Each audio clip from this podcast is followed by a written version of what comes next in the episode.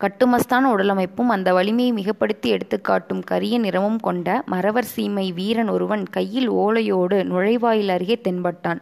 மின்னலைப் போல் சரையல் என்று உள்ளே நுழைந்த அவன் மறவர் நாட்டு மாமன்னர் ரகுநாத சேதுபதியின் தூதன் நான். இதர் அவர் அனுப்பிய ஓலை என்று ரசாய அச்சையாவிடம் நீட்டிவிட்டு மூன்று பேருமே எதிர்பாராத வகையில் பதிலை எதிர்பாராமலே விருட்டென்று திரும்பி செல்லத் தொடங்கினான். சம்பிரதாயத்துக்கு புறம்பாகவும் பண்பாட்டின்றியும் இருந்தது அவனது செயல்.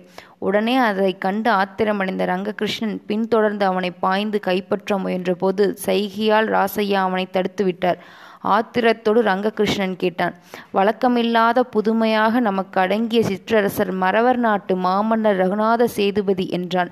அனுப்பிய ஓலையை படிப்பதற்கு முன்பே திரும்பி போகிறான். இதெல்லாம் என்ன? இதைவிட அதிகமாக நம்மை வேறெப்படி அவமானப்படுத்த முடியும்? இந்த முறை கேட்டையும் அவமானத்தையும் நாம் ஏன் பொறுத்து கொள்ள வேண்டும்? பொறுத்து கொள்ள வேண்டாம் தான். எத்தனைத்தவன் அம்பை நொந்து பயனென்ன ரங்ககிருஷ்ணா? சேதுபதியிடம் தொடுக்க வேண்டிய போரை அவனிடம் தூதனிடமே தொடுக்க வேண்டாம் என்றுதான் உன்னை தடுத்தேன் என்று ரங்ககிருஷ்ணனுக்கு மறுமொழி கூறிவிட்டு ரகுநாத சேதுபதியின் ஓலையை படிக்கத் தொடங்கினார் அச்சையா. முதலில் மெல்ல தமக்குள் படிக்கத் தொடங்கியவர் பின்பு இறைத்தே வாய்விட்டு படிக்கத் தொடங்கினார். இன்று இவ்வேளை எழுதும்போது தொடங்கி மறவர் நாடு இனி யார் தலைமைக்கும் கீழ்ப்பணிந்து சிற்றரசாக இராது என்பதை இதன் மூலம் மறவர் நாட்டு மாமன்னர் ரகுநாத சேதுபதி சம்பந்தப்பட்ட சகலருக்கும் பிரகடனம் செய்து கொள்கிறார். குமாரப்ப பிள்ளையும் அவர் குடும்பத்தையும் கொன்றது போதாதென்று சுயசீதனம் சுயாதீன பிரகடனம் வேறா? ராணி மங்கம்மாள் இவ்வாறு வினவியவுடன் எவ்வளவு திமிர் இருந்தால் அதை நமக்கே ஓலை அனுப்பி தெரிவித்துவிட்டு நம்முடைய மறுமொழியை எதிர்பாராமலே தூதுவனை திரும்பியும் வரச் சொல்லி பணிந்திருக்க வேண்டும். குமரப்ப பிள்ளையை அவர்கள் கொன்றது நியாயம் என்றால் இப்போது இங்கு வந்து சென்ற இந்த தூதுவனை நாம் மட்டும் ஏன் தப்பிப்போக விட வேண்டும்?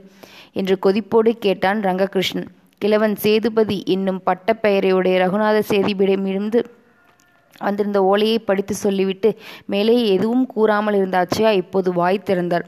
ஒரு தவற்றை இன்னொரு தவற்றால் நியாயப்படுத்தி விட முடியாது ரங்ககிருஷ்ணா. பல தவறுகள் நடந்துவிட்ட பின்பும் இப்படி பொறுமையாக இருந்தால் எப்படி? எதிரிகளை அழிப்பதில் பல ராஜதந்திர முறைகள் உண்டு அப்பா. அதில் ஒன்று அவர்களை அதிக தவறுகள் செய்ய அனுமதிப்பது. கோலை பின்வாங்கி தயங்குவதற்கும் வீரன் பின்வாங்கி நிதானிப்பதற்கும் நிறைய வித்தியாசங்கள் உண்டு. கோலை பயத்தினால் பின்வாங்குவான். வீரன் எதிரியை முன்பை விட அதிக வேகமாக பாய்ந்து தாக்குவதற்கு பின்வாங்குவான். நமது நிதானம் இதில் இரண்டாவது வகையை சேர்ந்ததாக இருக்கட்டும். தில்லி பாதுஷாவின் ஆட்கள் பழைய செருப்புடன் ஊர்வலம் வந்தபோது அம்மா சொல்லிய அதே அறிவுரையைத்தான் இப்போது நீங்களும் கூறீர்கள் ஐயா.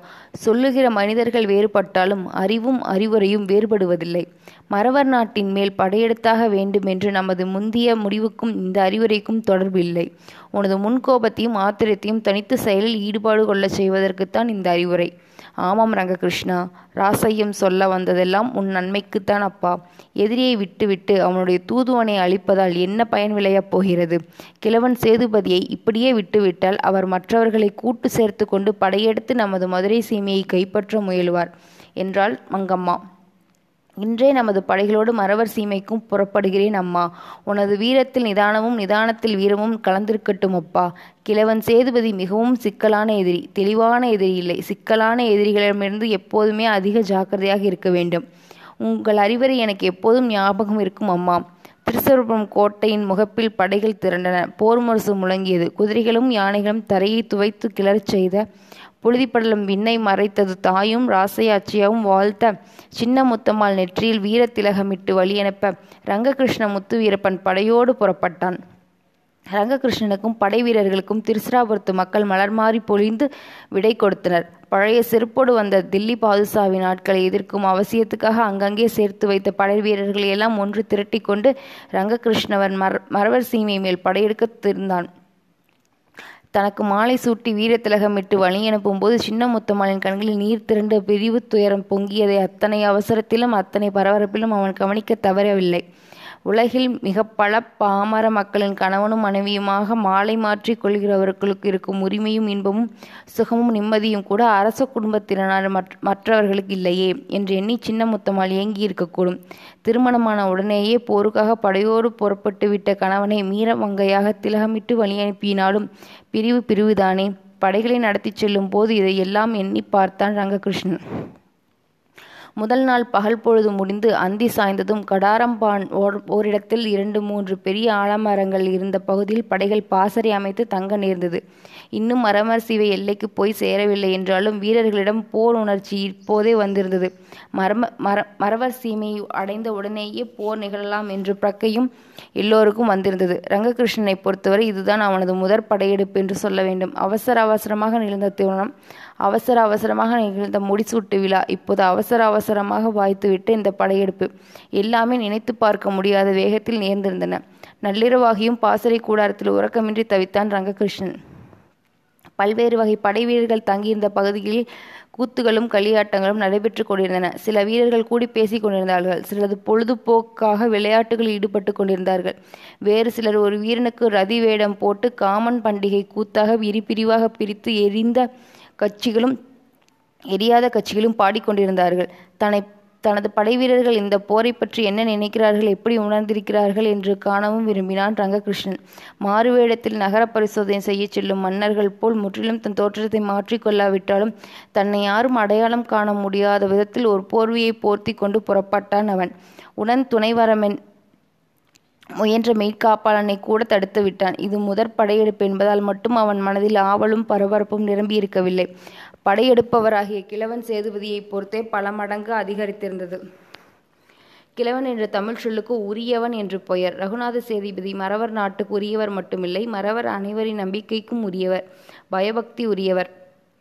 அத்தகையவரோடு தான் போர் புரிப்பதற்கும் முரண்படுவதற்கும் அரசியல் காரணங்கள் இருந்தன என்றாலும் தன்னை சுற்றியுள்ள மக்களின் நம்பிக்கைக்கும் நாணயத்திற்கும் மதிப்புக்கும் உரிய ஒருவரை வெறும் அரசியல் காரணங்களுக்காக வெல்வது சிரமமான காரியமாயிருக்கும்.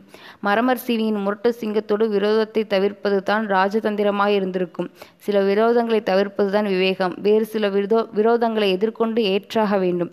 இதில் கிழவன் சேதுபதியோடு ஏற்பட்டுவிட்ட விரோதம் முந்தின வகையினது. அது தவிர்க்கப்பட வேண்டியது. ஆனால் தவிர்க்க முடியாதபடி சேதுபதியே அதை வழிந்து ஏற்படுத்தி கொண்டு விட்டது. பின் தன் தரப்பிலிருந்து பணிந்து போவது என்பது பிறர் எள்ளி நகையாட காரணமாகிவிடலாம். குமரப்ப பிள்ளையை குடும்பத்தோடு கொன்றது போதாதென்று அரமர்சிமையை சுயதீனமுள்ள நாடாக பிரகடனம் செய்ததும் சேர்ந்து தவிர்க்க வேண்டிய இந்த படையெடுப்பை அவசியமும் அவசரமும் உள்ளதாக்கிவிட்டன.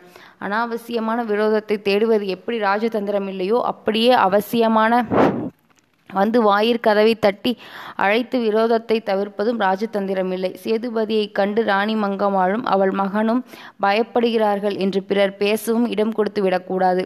கிழவன் சேதுபதியை பொறுத்தவரை இந்த விரோதத்தை உடனடியாக தேடுவதில் பயன் இருந்தது.